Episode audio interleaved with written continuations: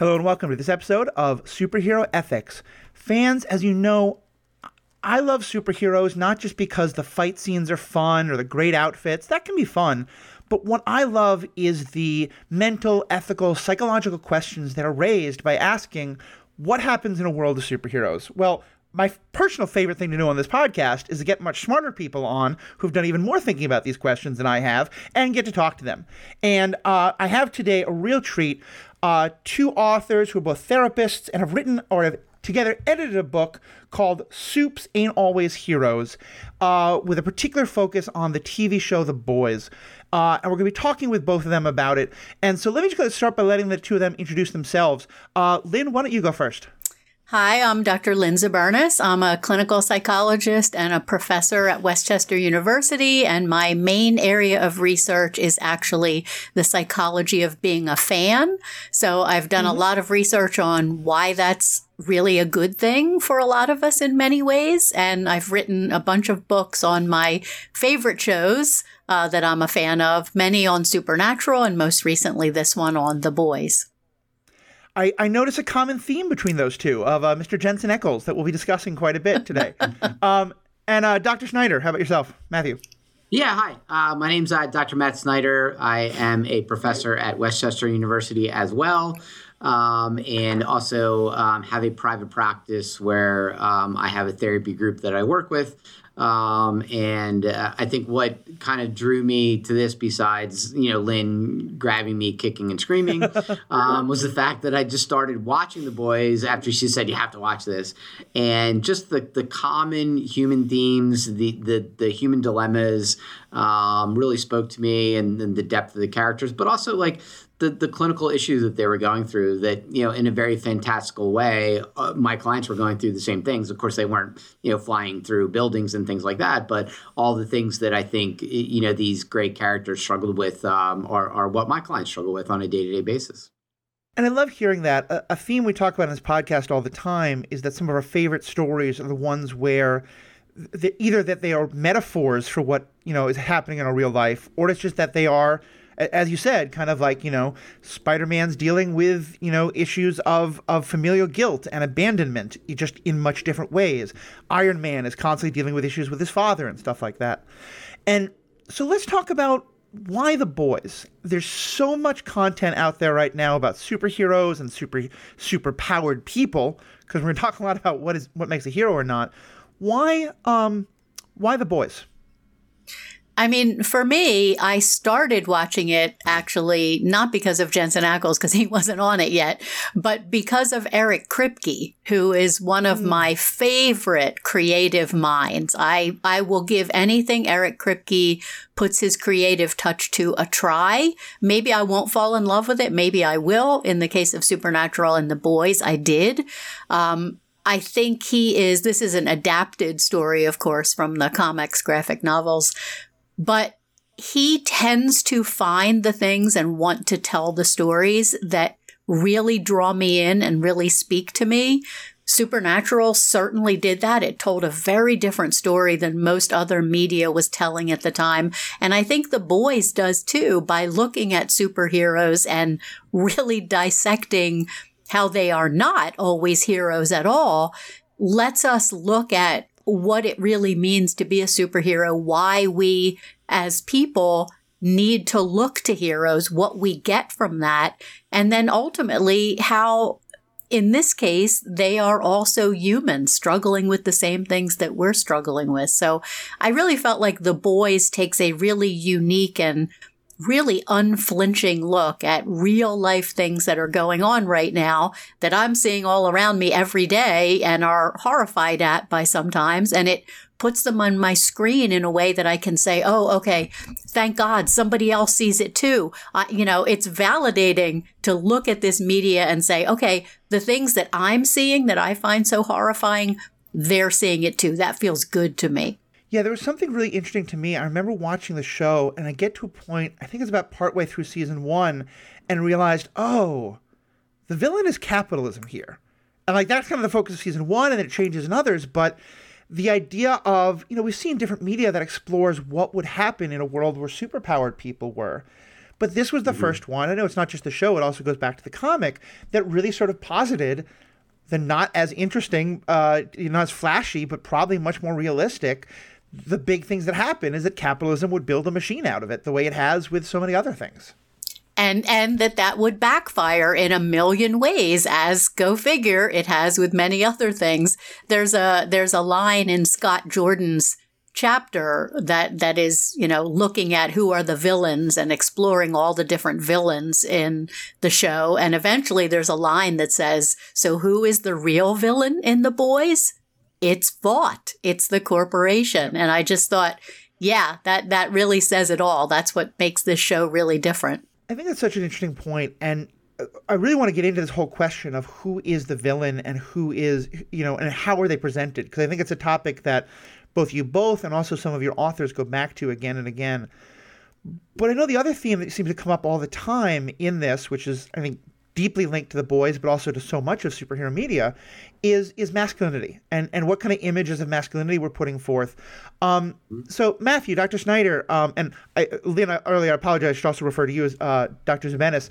Um, but um, Matthew, what what is it about this show's approach to masculinity and and the dangers of it, that the dangers of toxic masculinity, but also the images of healthy masculinity that really kind of drew you in?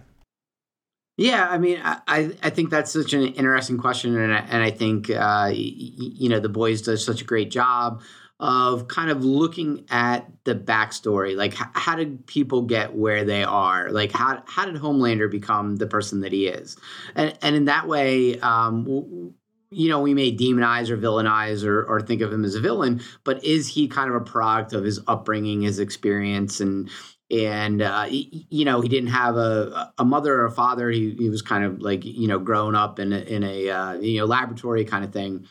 But the the some of the most interesting kind of concepts around that are like what do we teach our young men and women? Or what do we teach specifically our young men about what is right what is wrong um, how to get our needs met and uh, you know how do we care for or care about others? And and and in kind of my chapter i talk a lot about like the the the themes, the the values um, that we kind of instill, um, and and what's shown through the boys, but also in our American culture, is this idea of I come first, you come second. Um, you have to be strong and independent and masculine, and, and power is is is what it's all about. And power uh, kind of equates to privilege, and and other people don't really matter. Other people are kind of there just to get our needs met. Um, and and maybe some of it's subtle, you know, in, in kind of the values that are, are, are Americanized, and and sometimes it's it's very uh, you know kind of very out there and and, and very realistically portrayed. Especially obviously Homelander is kind of the lightning rod for a lot of this toxic masculinity. But also there's you know Butcher and and you know um, he says a lot of stuff like "Hey, Daddy's home," you know those kinds of things, or or he'll he'll kind of disparage female body parts as being you don't want to be a P U S S Y, mm-hmm. you know, um, and and it's funny because then you know you have Hughie saying, well actually i don't mind being called that. That's a pretty you know strong realistic uh, you know thing and i don't know why you think that's such a bad thing to be called but but that's where kind of toxic masculinity kind of grows from. Right. No i think that's really interesting and i i also really like matt's chapter for what it says about Hughie and his struggle with toxic masculinity yeah. because we all, eh, whether we're identify as male or female or neither, like we all absorb the same messages about what masculinity should be and what it should look like. And Hughie's journey is so interesting because he absorbs all of that and he believes all of that. And so he initially sees his dad as not masculine and not doing things the way he should and weak and ineffective. And he really sort of has disdain for his dad in a lot of ways. But then over time, he has that great moment that Matt writes about in his chapter where he sort of has that revelation of, oh, my dad being willing to sit with me and make me hot pockets and talk about my feelings after my mom left, like that was masculinity. That was healthy masculinity. That was not weakness. That was yeah. strength and him giving me that strength. So I love Hughie's journey. There's a couple chapters specifically on Hughie's journey mm-hmm. that talk about his his struggle against that toxic masculinity. Yeah. One thing I hadn't really uh, put together until I read through your book, and, and, I forget which one of the authors kind of highlights this, but is that you know I, there's a lot that's said about how Hughie feels and I use this term because it's the term that's used within toxic masculinity, even though I think it is by definition problematic. But he feels emasculated in some way by the fact that he is dating this woman who is a superhero and can do amazing feats of strength that he cannot.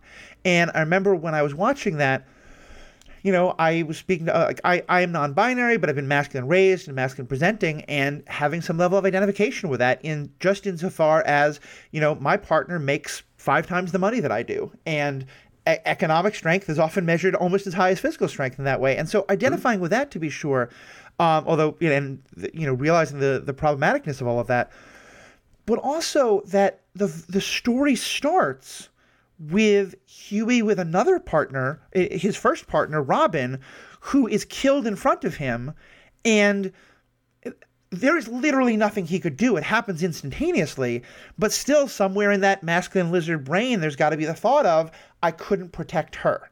And now I can't protect Starlight. And now I can't. And just the.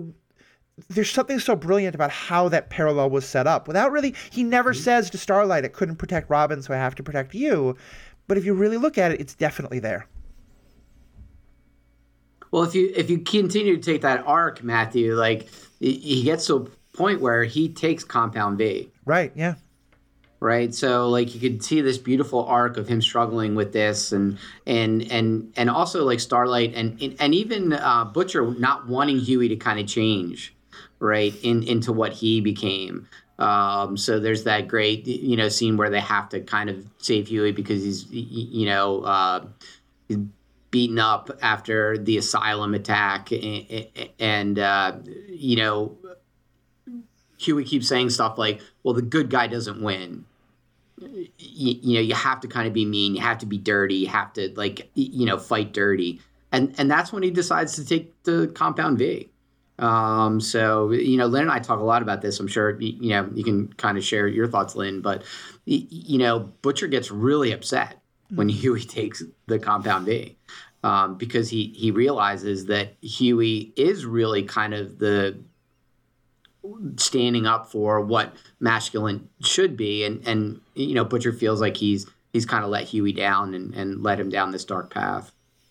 Yeah, there's a one of the chapters in the book refers to Hughie as Butcher's canary, which is something that that it is said in the mm-hmm. show, and I and I think Butcher really does realize that. Like Hughie and Butcher's journey is entwined throughout the show, and a lot of it is about both of their struggle of who am I as a man and what do I, what should I have been able to do? Both of them were unable to protect their original partner who happened to be a woman. Both of them that mm-hmm. shaped their feelings about who am I if I couldn't do this? They both bought into those toxic masculinity tropes that are out there. And I think taking the compound V, it does feel so pivotal because pivotal because it's almost like if you're taking the compound V, you are embracing what toxic right. masculinity says you should be. You're going to be violent. You're going to be strong. You're going to protect weaker people.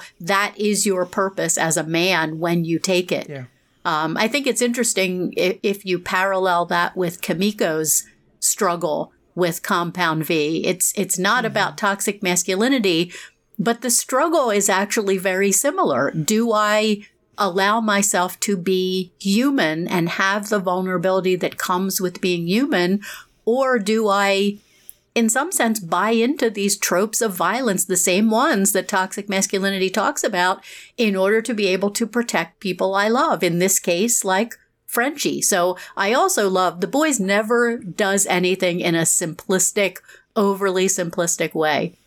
There's so so, so, much complexity there between gender and power and violence and the intersection of all those things. And I love that it doesn't come to any interesting, uh, simple conclusions about that. Yeah. No, it's very true. And you, you talk in your chapter about the, the sort of ending fight of season three between Homelander and, and Soldier Boy. And I think you you talked about how I felt and like a lot of, we don't know who to root for. Like who's mm-hmm. who do we want to win? Um, and, and, I'm going to get more into villains uh, as you describe them, the kitten murder, ba- the baby murder kittens, uh, which is one of my favorite phrases from the book. But I just want to say kind of one other thing on the, the toxic masculinity point.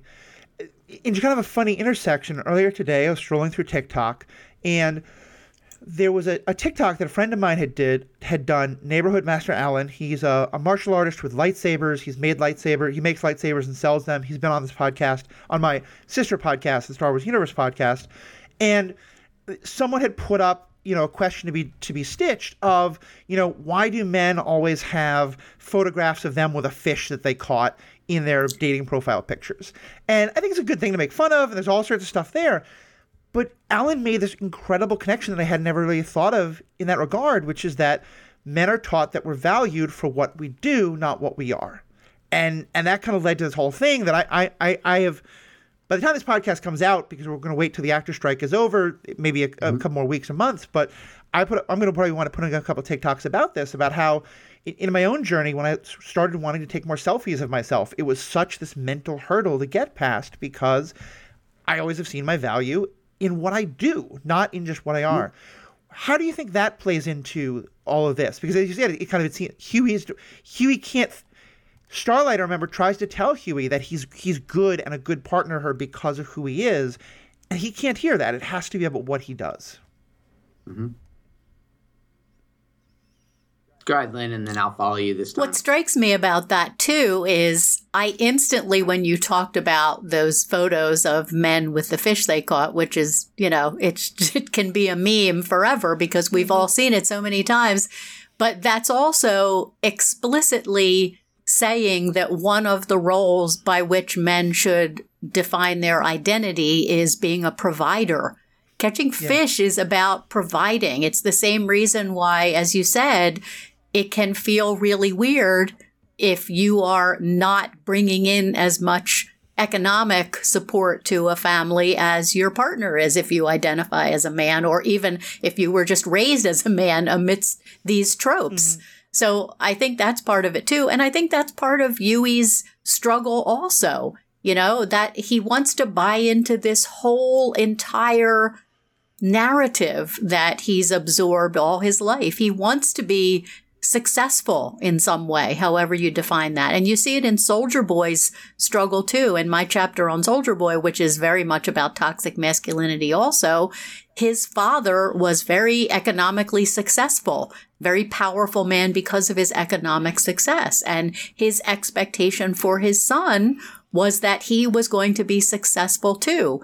Not that he was going to be a screw up at school and, you know, it's insinuated he doesn't do well. Maybe he was at risk of flunking out. So part of Ben's original reason for signing up to take Compound V was to be more successful. That's another piece of this. Mm-hmm. Yeah, I mean it's it's so interesting. Don't forget, I'm I'm blanking on the doctor that um, helped uh, Homelander Vogelbaum. Doctor Vogelbaum, thank you. It was on the tip of my tongue. But don't forget, there's that great scene where he talks about teaching Homelander about manifest destiny. Mm-hmm. And and this American concept of yeah, I can take shit from others because you know God said it's okay. So I think that goes right into what you're saying.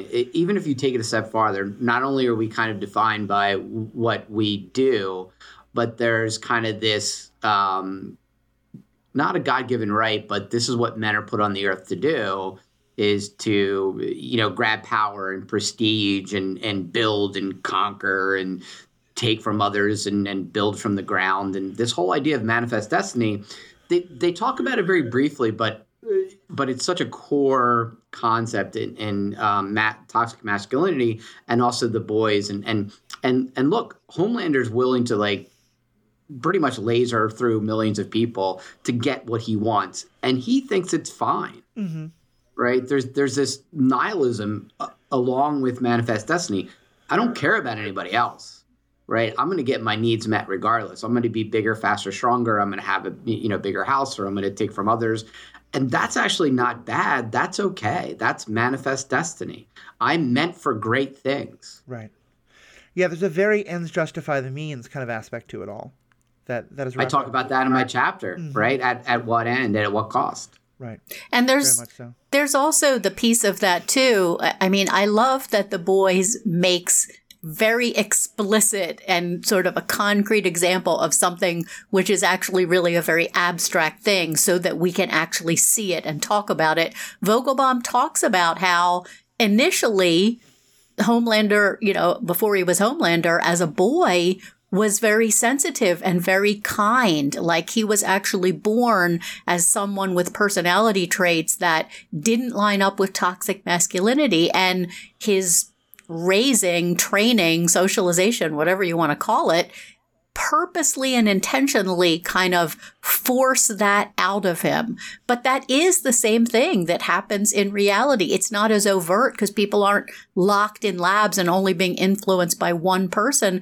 But that is the way the societal messages shape people's minds into, oh, I can't be this kind of a sensitive person. I can't be a sensitive, caring, kind boy. That is not how I'm supposed to be. And hasn't that gotten us in a whole lot of yeah. crappy situations? in some ways, I think the show does a great job of letting Hughie be the audience point of view character for the most part because you get to go on that journey with him because mm-hmm. like the relationship between him and Butcher is more bro- you know older younger brother, but there's definitely an aspect of Butcher represents the kind of masculinity that his father does not. And and that for you as the viewer at first you're like, yeah, his father just wants to roll over and and let the company walk all over him, and Butcher wants to fight back, and isn't that great? Mm-hmm. We're talking a lot about how this all affects the men uh, in, in in in all of this, and I I want you to talk a little bit more about how. I mean, there's so much to Maeve and and Starlight's characters and, and a number of the other women characters, not just toxic masculinity, but just on the subject, because there's some great stuff in the book about how uh, both um, Starlight and, and Queen Maeve wind up being both kind of obviously victims of or, or, harmed by the toxic masculinity of those around him, them, but also kind of enculturated into that culture, especially Queen Maeve. Uh, talk more about that. Yeah, because it, it, it, it happens to, we all absorb toxic masculinity and misogyny and homophobia and everything else. We all absorb it, whether it's directly relevant, those messages coming to us, whether we identify as the target of those messages or not, we all buy into them. And there's numerous examples of how the people who identify as women in the show also buy into that. Stormfront is another great example, or Madeline Stillwell. We have we have tons of examples of how people buy into that too. But I like that again, I, I think my favorite arcs in the show are watching people supes or other or regular people struggle against these tropes. So Maeve's journey, you know, we know from what we hear about her history that she started out really authentic, authentic to herself, authentically wanting to help, maybe kind of naive about what being a supe was all about. And then she finds out. And at first, or for a while, she decides to buy into those tropes. She also, she wants the power. She wants the popularity. She feels like this is the only option that she has. So she's very cynical when the show starts. You know, she says to Starlight, you know, mm-hmm. stop crying, wipe your makeup off. Like, this is what we have to do. But over the course of the show, she reverts back to realizing the value of her relationship with her girlfriend, for example, and that that's actually more important to her than being a supe that has a, a theme park modeled mm-hmm. after you or by being sort of the the poster person for being lesbian which she isn't even like just completely right. being something for someone else that you're not even though you do get clear benefits for that. And that is also real. You know, there are real world benefits for buying into the way that you should be, even if a part of you knows this is really not the way I should be. This is not really right. So I love that she has to struggle for three whole mm-hmm. seasons to get back to that authenticity and to be willing to say, you know what? I'm done. I'm done with yeah. this. My I have my humanity back. You know, I'm I'm gonna go be happy with Elena. I love that journey. Mm-hmm. And there's so much there to unpack, but I just want to say it quickly. I love that you lifted up um, the way the company responds when she comes out about being uh, a, in a queer relationship with with Elena, because it is that very like. at the time that happened, I, I, don't remember where if it was because Pride was coming up or Pride had just happened or what the, the schedule was, but there were conversations going on about how pride is becoming more corporate, you know, and that more and more corporations are embracing pride, mm-hmm. which, you know, I, I remember when the corporations were throwing rocks at us. Like it's it is progress in some ways, but there's also something very insidious about how capitalism can just be like, oh, okay, instead of hating, that can make us money, let's take that now. And mm-hmm. it, it was like five seconds of on screen but having Maeve's uh, being in a relationship with a woman, a first being reduced to being lesbian, which is you know one mm-hmm. sapphic relationship does not define that, but also she's a queer woman necessarily, but I think she identifies as bi. But but also that just the way that the corporation just made that their own as a profit thing, it, it was mm-hmm. it was five seconds of screen time and brilliant social commentary. Yeah, and again, and, no, and look what happened at, with like Bud Light, mm-hmm. like after that. Like if you like talk about like it's so funny and, and you can point to many things where Kripke or, or the writers um, there's such a commentary about our society and our American culture right now and, and sometimes they even like call things before they happen and sometimes they're holding a mirror up to what's happening now but don't forget, like the Bud Light thing happened after. Mm-hmm. you, you, know, this all came. So, like, you're so right on, Matthew, with that. the, the, they're just using it as a way to kind of save money and, and and or to make money. And as soon as they weren't making money, like they drop that like a hot rock. It's it's not like there's something that intuitively and ethically they're going to stand behind. It, it it's all a manipulation for power and, and privilege. And just to be clear, because I think there's been a couple of things that might qualify by the Bud Light thing, you mean that they use that um one of their spokespeople at one point was uh uh Dylan Mulvaney, I think is the name. Yes. Uh, yep. Uh, a very popular uh, trans woman who is uh, yes. Uh, an influencer, and that caused just a huge backlash that, that Bud Light then yep. backed away from some. And yeah. Yep. Just want to make sure. And and and to keep going on with that, Matthew. Now Bud Light is kind of like now they're back on the you know football. Like I was watching some football this weekend, which I in, enjoy doing. And of course, Bud Light's back on the it's all about football and manly, and so mm-hmm. so like they'll swing that pendulum wherever they feel like they can make the buck. And and I think uh, you know um, that's what the boys kind of holds up that that um, they'll manipulate like and and again it's Vought that's manipulating it, which is is you know kind of the true villain. Um, and and then the other thing I wanted to talk about is like people feel so stuck like if you if you look at especially the female characters they they almost feel like they have to play the game the toxic masculinity way which is what lynn was talking about. And they'll use whatever power or privilege they can whether it's sexuality whether it's breast milk. I mean there's there's so many kind of things um, that go in, into that narrative. It's it's so interesting. They feel like the only way to kind of not win the game, but even have a stake in it is is to play the way that you have to play in, yeah. in, a toxic masculinity sense.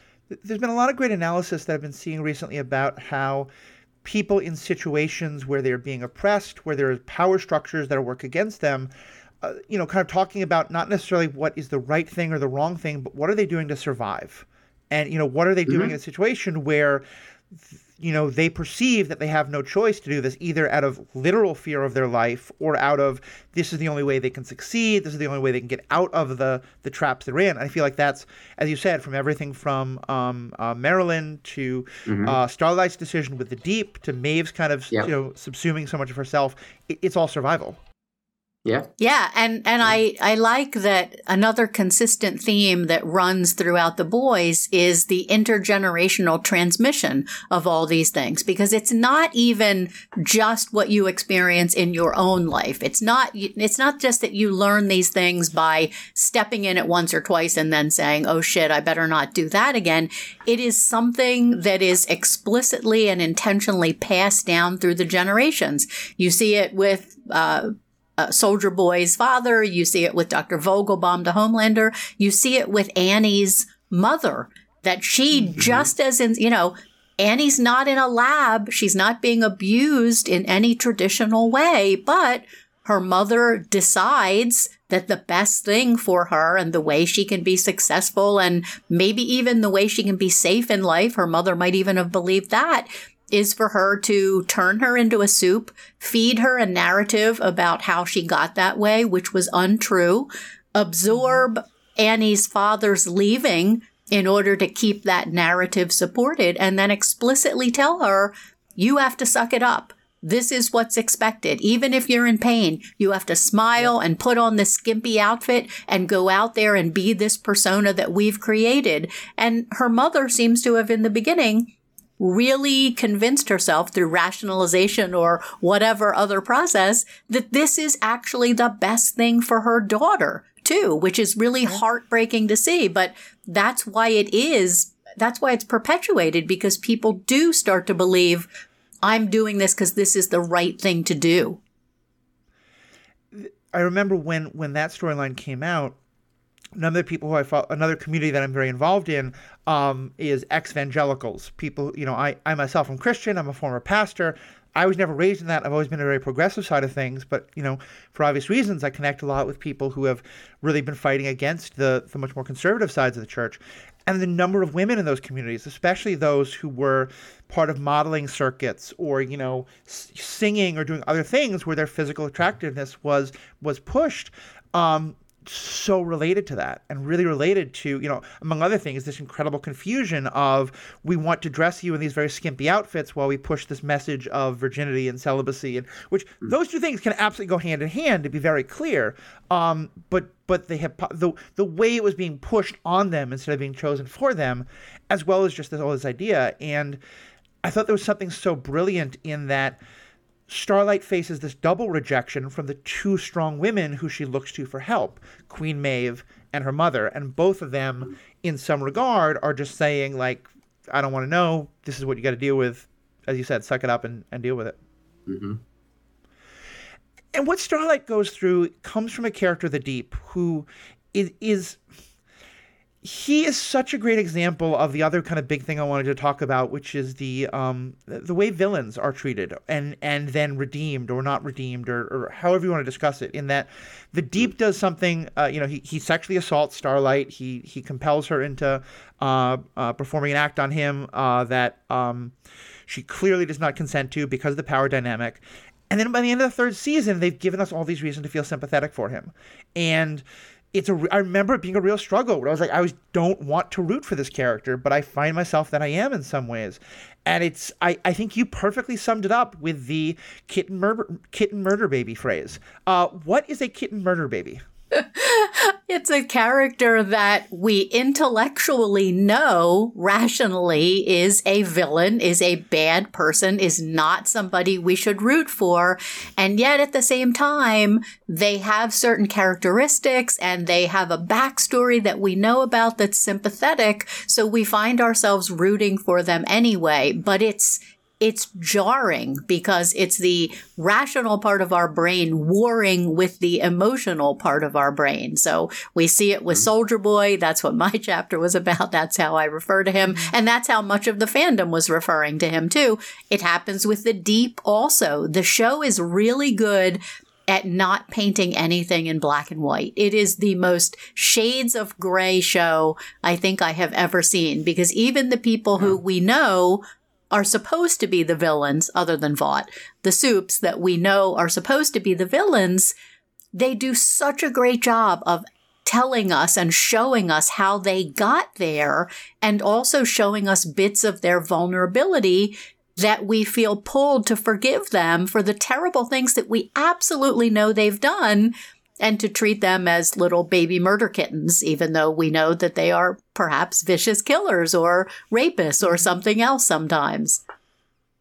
Yeah, Frenchie is a great example of that, right? Like you really want to root for Frenchie, and you he he, he shares such kind of a soft side, and he's cooking and he's caring for Kimiko. But don't forget, like he pushed drugs and was in gangs, and uh, you know, and and yet he had horrible things happen to him. I mean, his dad did horrible, horrible things to him. So, like, it's interesting. I, I think that goes into what Lynn's saying is like, you know, we're always taught as as psychologists everything happens for a reason. Our job is not to judge it. Our job is to understand why. Right. And if you, and if you take that vo- viewpoint from for the boys, boy, do they really try to tell you why somebody does the things that they do.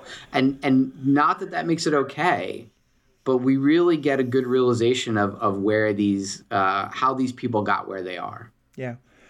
And I think that's such an important part of this discussion because I think where the discussion often breaks down a lot, and I love what you said about that you want to understand without excusing it necessarily or judging it, uh, or, or sometimes maybe judging it, is the what I refer to as like, is this an explanation or is this an excuse? Because something I think we see in fandom all the time, and a, a lot of this comes from my the, the, the person I would happily apply the term, you know, uh, baby murder kitten to in a very different fandom that I'm not sure how you're you're involved in, but Anakin Skywalker in in in in all of that. And sure. there are i think incredibly nuanced interesting discussions to be had about to what extent is what anakin did you know his own choices versus the way he was manipulated by palpatine versus the way he was treated mm-hmm. as a young child all of that in terms of as you said explanations but instead, the discussion quickly comes down to, oh, it wasn't his fault. He's still a perfect guy. He was just manipulated by he was groomed by Palpatine or he was ignored by Mace Windu. Um, right. there's often some unfortunate race connotations there when when, when Mace is blamed or whatever it is.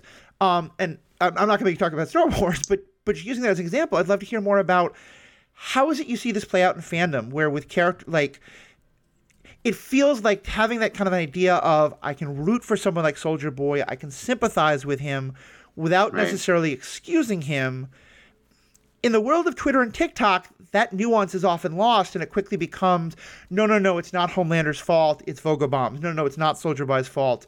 Um, it's, how, how, does that kind of play out as you see it? I, I think part of what is happening in fandom and having studied fandom for 20 years now, fandom uh-huh. has changed a lot, just as humans have changed a lot over the last 20 years. I think that there is an increasing number of people who really struggle with the very thing that the boys is trying to put out there, which is nuance and shades of gray. Like the boys yeah. is explicitly telling you you as a human are capable of feeling two things at once. We actually can do that. It's uncomfortable, but we can do it. And it's actually important skill that humans need to have as, as therapists, as psychologists.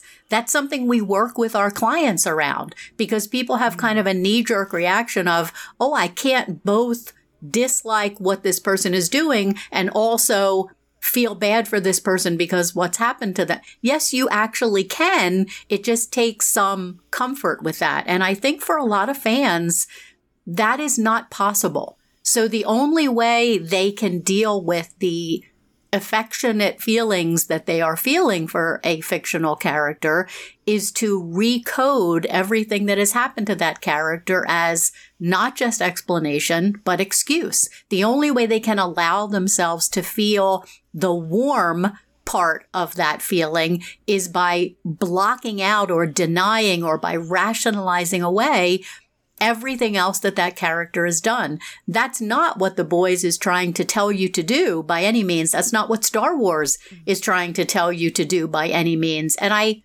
maybe this is me being a fandom old, but it seems like fandom used to be able to handle that nuance and that black and white and maybe just not take the whole thing quite as seriously when we're talking about fictional characters. But now there's such a disconnect with people really mixing up almost how they feel about fictional characters with how, as though these things were happening in the real world. And thus, they need to have a more black and white view of morality. I, I do think that's a change, and I, I actually think it's kind of a disturbing change. I, as another old fogey, my temptation to say, yeah, it's you can't have nuance in a 160 character tweet. Um, you know, but I, I think there's a lot of other reasons for it. But yeah, I think that there's definitely some truth there. Yeah. Matthew, I'd be happy to talk about Star Wars all day. My my son Adam, it's his it's his. It's thing. my my And son he- too. he- my son's thing too. Yeah, uh, and Congratulations, you just volunteered to be on another podcast. But go on. yeah. But uh, but the, I, I think the thing that's so interesting about Anakin and and that's my son Adam's favorite character, and and I think he relates to him a, a lot, right? How would I react or how do and uh, that's the thing. And, and Lynn took the words right out of my mouth. It's called the dialectic. Like two things can be present kind of at the same time. I mean, there's a whole freaking therapy uh, about it, dialectical behavioral therapy. I can both love and hate somebody. I can both, you know, um, I can want to be something and still be okay with where, where I am. And I, and I think that's the struggle is like, I- can't be a person that likes Anakin, even though I want to like Anakin because he's such, a, I mean, look, he slaughtered all these kids. Like, but I really want to, to, to like him. And I, and, and I'm like, it's okay Yeah. you can and you can like and hate the same character right um and and that's life i mean we don't all do things that are great right we we can we can embrace parts of ourselves and and look at other parts of ourselves and say yeah that's probably not the best part of me but mm-hmm. that doesn't mean i'm a bad person. It means that those are the things i need to work on. There's another thing that we say a lot in therapy. There's no failure only feedback right? Like we, we you don't have to say well oh my god you're a horrible person because you did this. Like hey like this is something you're doing or or that you did and and what do we make of that? And and how do we move from that? We cannot live in the past. And and you know like so i think that's a lot of what you're talking about matthew I really think so, and I- love the way you put that. Um, I'm not a trained therapist the way either of you are, but I'm a former pastor. As part of that, we had some, you know, introduction to, to therapy Sure. and the like, and and you know, because we're often dealing with people who who. You know, we're generally the goal is like, all right, you see us once or twice, and then please go see a therapist because um, all that. But but one of the things I think that that became so important to the work I would often do with people that I think is really underlying all this is our culture loves blame. And it's not just our culture, but also our brains, you know. And I know I've dealt with this myself, and uh, a lot of others I know have dealt with this. And I think DBT is a great way of addressing this a lot of ways. But it's very hard. The idea of two people had a conflict and they both had some fault in it, and you know they were, you know, they got into a cycle that fed off of each other. That's really hard to to to accept. What's a lot easier to accept is either A, I was the bad guy, so I have to punish myself or I have to change myself, or they were the bad guy. They're my crazy ex, and now I can blame all of them. Mm-hmm. And maybe I'm wrong here, but it, it feels like that is a lot of the like.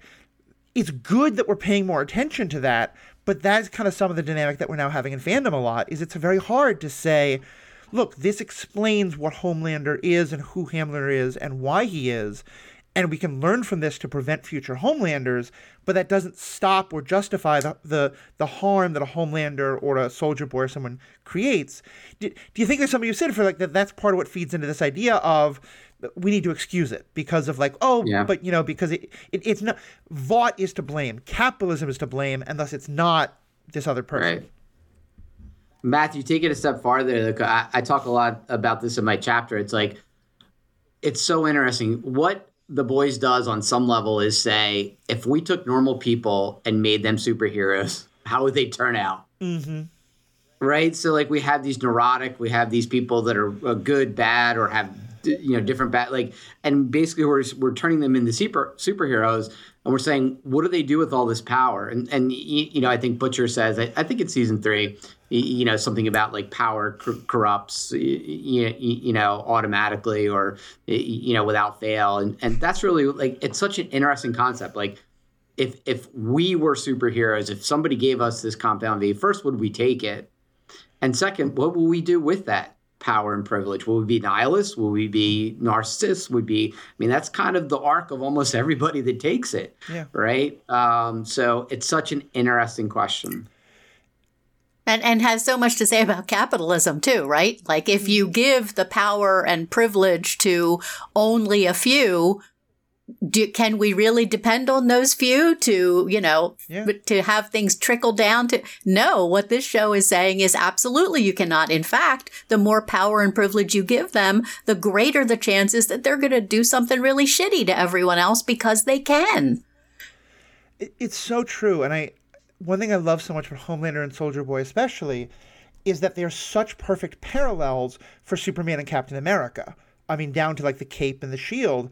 And with both of those characters, I, and part of why I started this podcast is because I, I I'm much more a Batman guy than a Superman guy because I've always felt that the fundamental idea behind Batman is you can have someone who is that powerful and that good and could turn bad, but he's just so wholesome, Kansas, you know, right person that you can trust him with the power. And that's the same thing with Captain America of, you know, you can't trust the mm-hmm. government, you have to let him trust himself. And there's something really heartwarming about those stories, and I think there's some hope that that that there's a reason to have those stories. But this is the flip side. This is the no. What if Superman like because that's Homelander is Superman just without the all the wholesome you know like in many ways I feel like if Lex Luthor were to watch The Boys, he'd be like, that's why I'm afraid of Superman. You know, that's mm-hmm. Amanda Waller would Yeah. be like, this is why I keep Kryptonite because it, it you know, it, it takes kind of mixing all the metaphors now, but the Joker idea of like, you know, even a Superman is just one bad day away from being a Homelander. Yeah. Yeah, there's a there's a chapter that refers to the supes as sentient nukes. And and you know, and and raises the question of, you know, can you ever control sentient nukes? And when you give people too much power, are they all that's what they are. And they may keep that contained. They may never act out and do anything, but there's an awareness that that that power is there and it could be destructive at any time. I also think that like Louis, uh, Hughie's whole journey with, you know, taking the, the compound V and who do I want to be? I mean, that is a little bit of the more traditional, like Hughie does really want to hang on to his humanity. Queen Maeve also. Like some of the stories here are reflecting that not everybody is going to do everything for power and let it take away their humanity and let it let them hurt other people.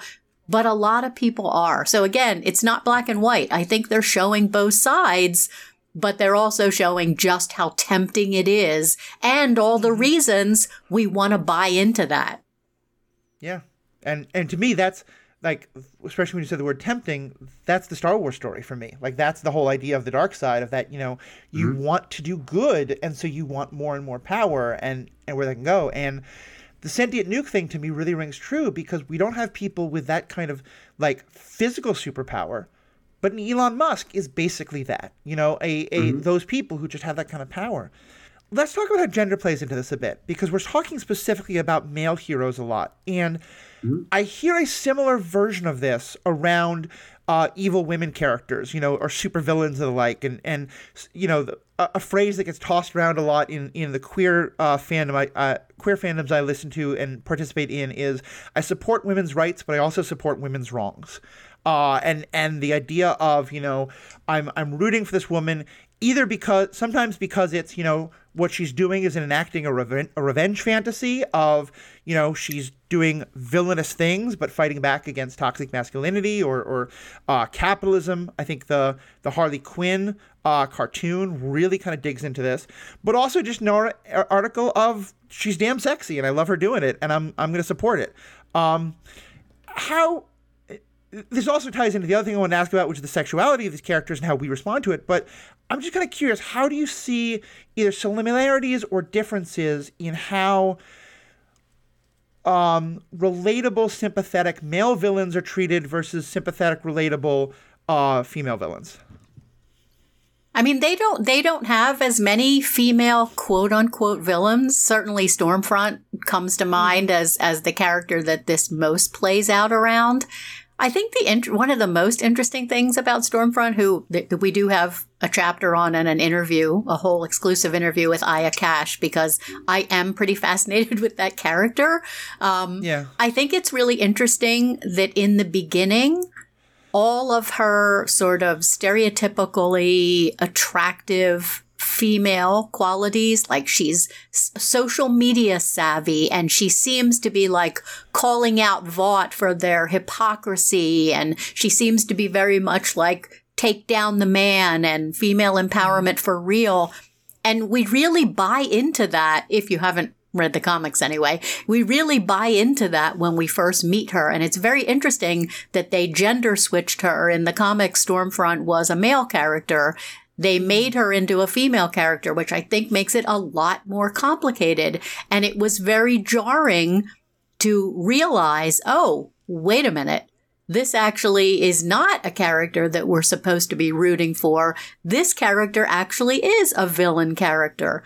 Um, I think it's also interesting that the final kind of takedown of Stormfront happens with the women. They allow the women characters to be the one who actually mm-hmm. takes Stormfront out. So I do think it's trying to say something about how A, women buy into the same tropes of toxic masculinity and women are just as capable as men of getting a lot of power and using it for bad. I mean, I think it's I think it's a very equal playing field, but I think also this show it tries to be very careful about mm-hmm. remembering that there is a an inherent power differential between women and men in this particular culture and that was that was a very interesting choice to have the women be the one who took Stormfront down.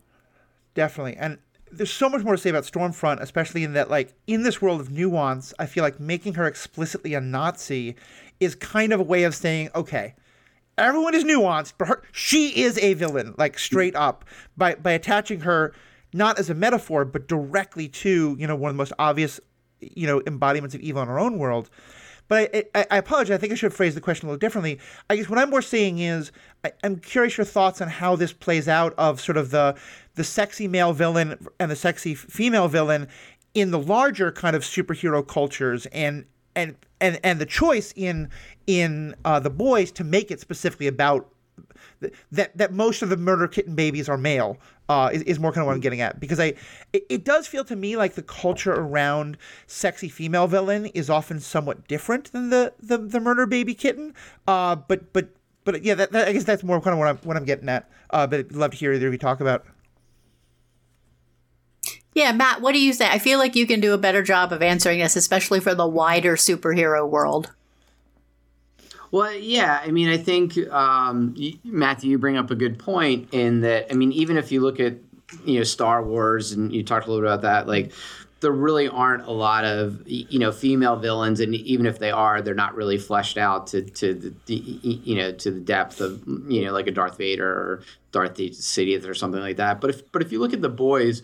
I think it's really interesting. I think you, you really look at that manifest destiny aspect, and and, mm-hmm. and you think of like societal uh, concepts, and and I think that's where the men are quote unquote supposed to be. So I feel like the boys does a very good job of women always trying to figure out where their place is, and and and the men not giving them any space. Mm, yeah. Right, Kimiko, right, Stormfront. I mean, and and Stormfront has this great line, and I, I I'm gonna butcher it, I'm sure, but like you know, it's basically like I don't need 100,000 followers, I need 10,000 kind of maniacs. Mm. Um, and I think that's what she like. That's what she's kind of struggling with is like, how do I find my power? How do I find my p- privilege? Um, who will let me in the game, right? So to speak, because men are never letting them in the game. Kimiko's another great example of that, right? Mm. Like um, being used by males, right? Right, being brought over and stuck with needles and uh, you know, um, and uh, you, you, know, so men have this manifest destiny. We're supposed to, you know, be powerful and privileged and tell people what to do. And and there's there's really no women for no no room for women to to play that role. I think it. There's also, I mean, obviously internalized misogyny. It, it affects all of us. It affects women. It affects men. It affects everyone. And I do think when you look at fandom, fandom is tends to be much more forgiving of male characters than female characters being villains. And part mm-hmm. of that is because misogyny is it's internalized in all of us. So you see much more, oh, well, but he, and you see a lot less of that, oh, well, but she.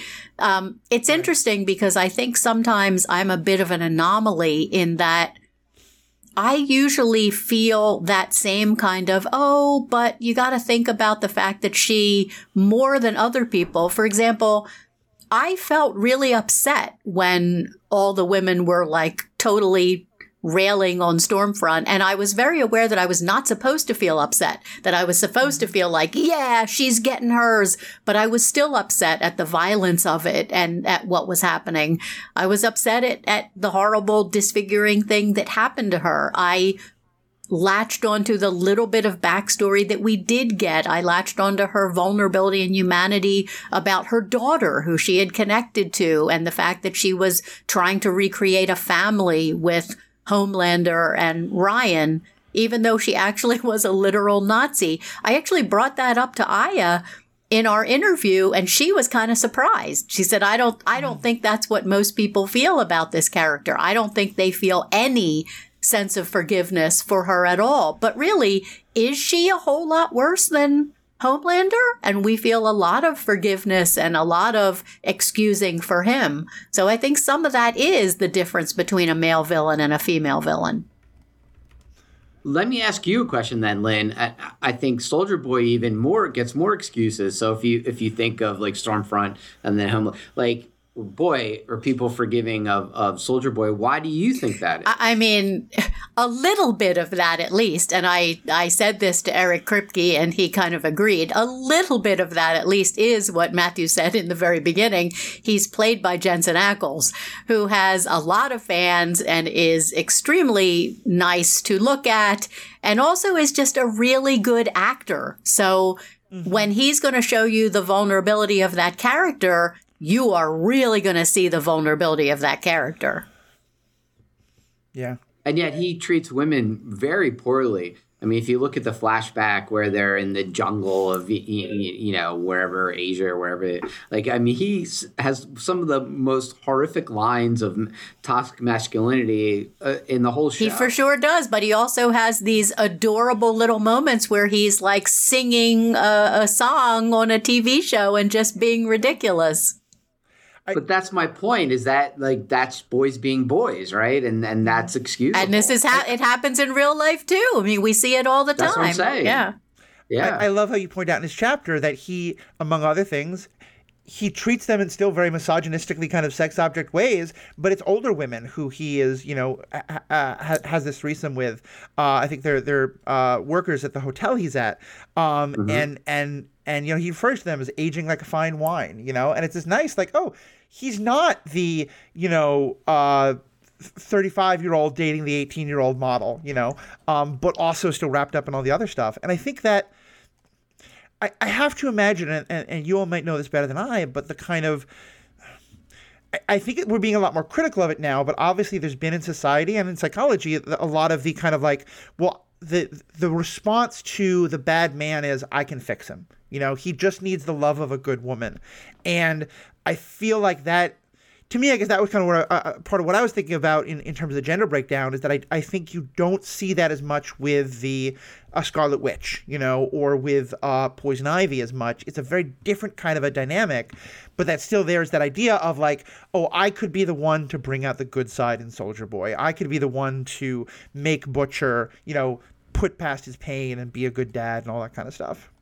Yeah, which is is really part of toxic masculinity and misogyny. Mm-hmm. I mean, we we yeah, we tend to look at female villains as more like she's inherently evil. She's the wicked witch. That is what she is. That's part of her identity. Whereas a male villain, we tend to be like, oh, well, these things happen to him. I'm sure I can fix him. I can forgive this and that. I do think it is different. I mean, I do think it is also changing and becoming mm-hmm. like, like I think of like the narrative of something like Frozen, which is in a totally different genre, but, uh, or Wicked, like looking, looking yeah. at female quote unquote villains as not something inherently evil, but starting to look at them in a more nuanced way.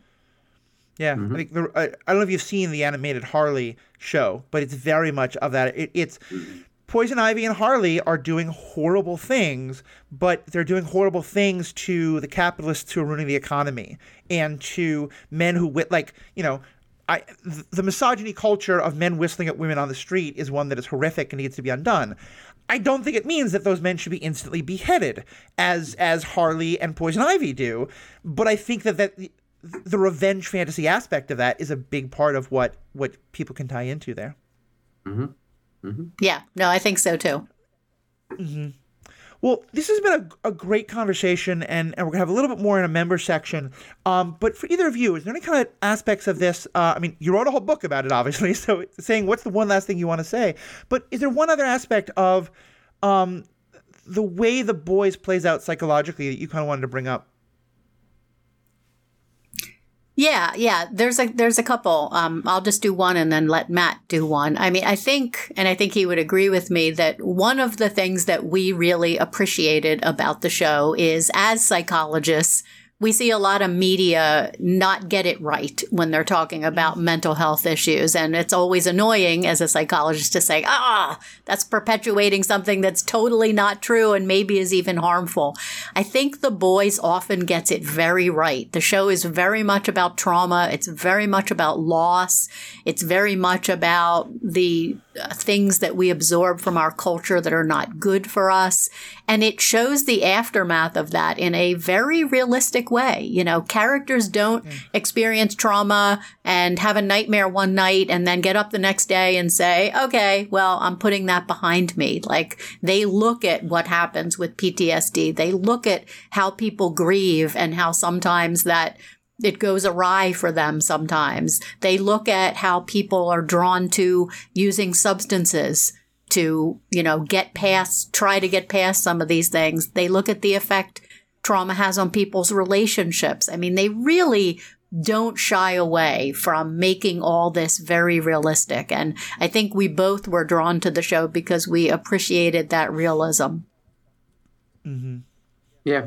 Yeah, I would definitely echo everything that Lynn said. And I would add the idea that just like if we have somebody you know in front of us that, that we're doing therapy with it's so nuanced it's so complex there is no right or wrong there is no black and white you know you can be many things at the same time and, and i think that's what um, the boys does so well um, it, it really does talk about arcs. It talks about how people got where they are, and and also the choices that people make, and that they have real consequences. And and the other thing that I think is really interesting is the idea that um, people are just trying to get their needs met. Mm-hmm.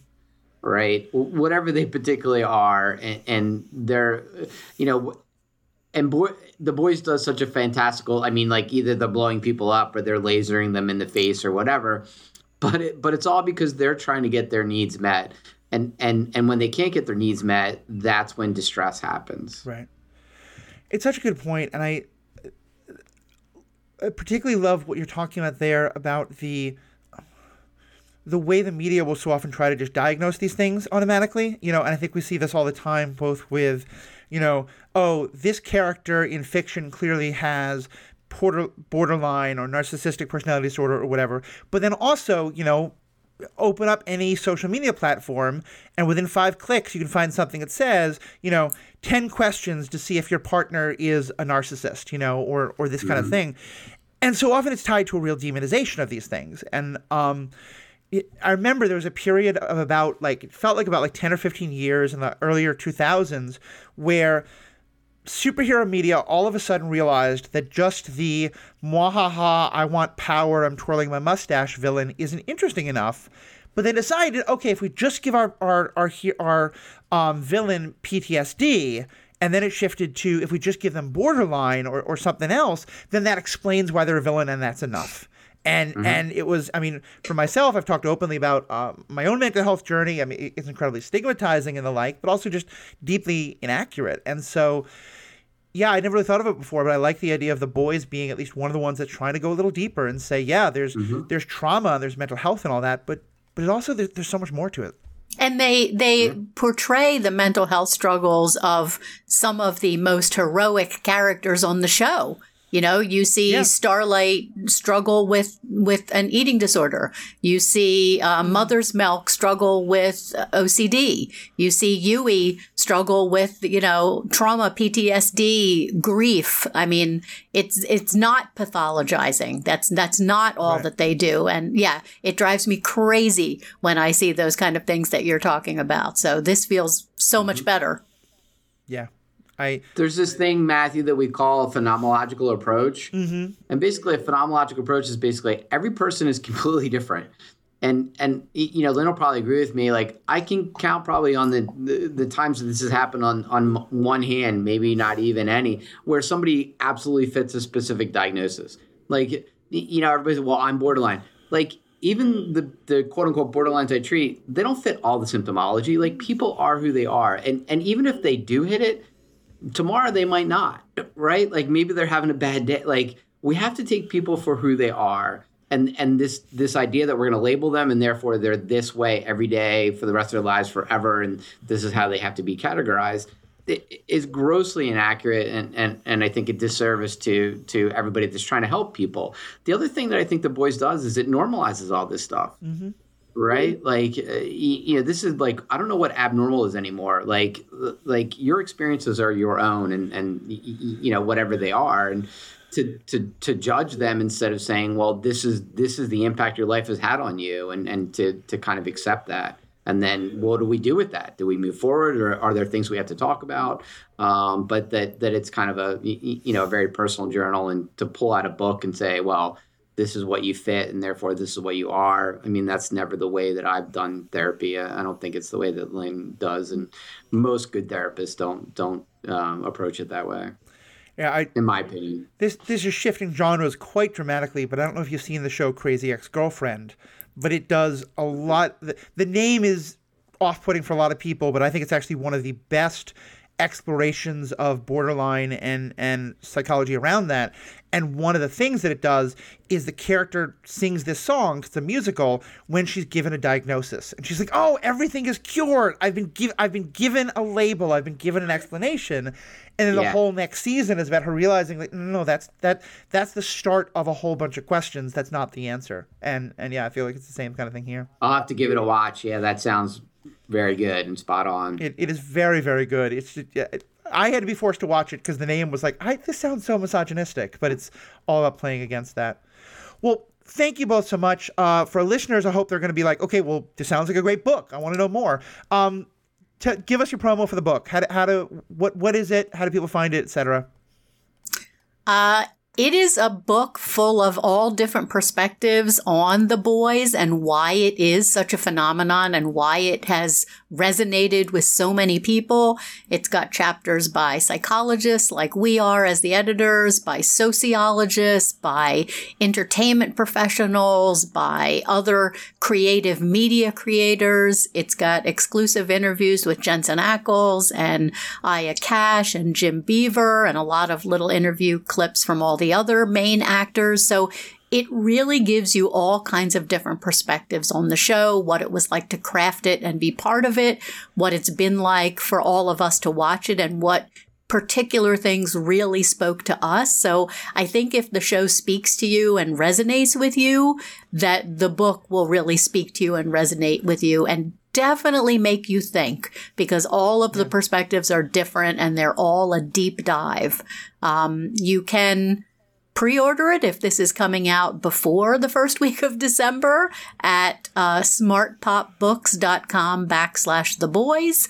And if it is already December when you're hearing this, you can probably just pop over to your local bookstore or Amazon or Barnes and Noble and find it there.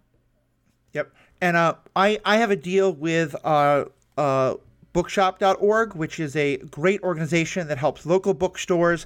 And so I'll, I'll make sure I have an affiliate link there. If you click to it, you can buy it from a local bookstore in, in your area. A little bit also helps go support this podcast. It is a great book. Um, the, the two best endorsements of it that I can give one is that I, I personally am very glad I'm polyamorous because both of my partners love the show And when I got to the point that I was driving one of them crazy with how much I was like, oh my God, I never thought of this point. She was able to like, go talk to Abby. Like, Abby also likes the show. I'm done with this. But the other thing is that, you know, at a time when there is so much content I want to consume and I rarely go back and watch things, I'm now about halfway through season one of a rewatch because it just, I felt like I was like, oh, okay, now that I see, now I want to watch Homelander's introduction again. Now I want to watch right. the Scott, the like the um the scene you were talking about with um Stormfront and her kind of flashback scenes. It it makes you want to watch the show again, uh, mm-hmm. which is uh just it's a great thing, and I. You know, if you listen to this podcast, it's probably because you find watching a piece of media not enough. You want to nerd out about it. You want to talk more about it. And it's one thing when you and your friends are talking about, oh, I read this one article that that was written by someone who had talked to a psychologist once, so I'm an expert on this. This book is a chance to really listen to actual experts and, and, and perspectives. That, as you said, it's not monolithic. People disagree with each other. People have different viewpoints, and it's uh, it, it's as nuanced as the show itself, which is I think just fantastic.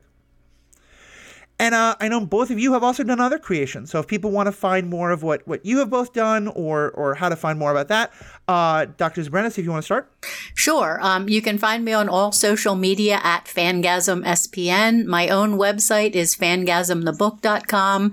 And you can find uh, some of the books that I've written with the cast of Supernatural. If you're into that show, I have two books written with the actors. They all wrote their own chapters. You can find those books at Nice. And uh, Dr. Snyder? Yeah, most of my other stuff is textbooks and you know uh, related to clinical work, so probably not you know the funnest things to read. Um, and I kind of uh, I stay away from social media right now, mm-hmm. um, just because you, you, know my main gig is kind of therapy. So and um, so I'm not really on those platforms. But if anybody you know is looking for a good therapist in the Philadelphia area or in Pennsylvania, I, I, do have openings. So he's good. That's wonderful to hear. He's good. That's wonderful to hear. And it's um there's a whole other part of the conversation we didn't get into, but I, as a social media creator, one thing I really loved about the the show uh, is how it also talks about parasocial relationships and, and the way they can go. And so, yeah, I'm, I'm curious because mm-hmm. I think a, a, lot of people I know in, in, in helping professions avoid social media for exactly those kind of reasons. So, well, this has been wonderful. Thank you both so much. Um, thank you to to Heather. I think you're uh, your media person who helped get us in touch with each other. Uh, mm-hmm. We'll love to have both of you back. As I said, there's a number of podcast uh, ideas that we'd love to talk with you more about. To our fans, of course, want to hear what you have to think. Uh, I want to hear what you have to say. Um, you can find all the information by going to theethicalpanda.com. You can also go to uh, our webpage on True Story FM. We're part of that family of podcasts.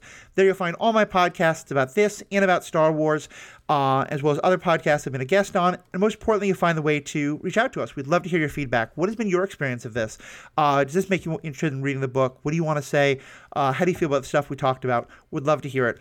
Please check out all of that. Of course, if you're a member uh, paying $5 a month, you get ad free content, you get bonus content, you're supporting this podcast. Uh, this will probably come out after the strike has ended, but if you're doing that during the strike, 25% of all the money I get is going to the strike fund. So, another great reason to support. Uh, so, I have myself, my two wonderful guests. Members, stick around, but for everyone else, we have spoken.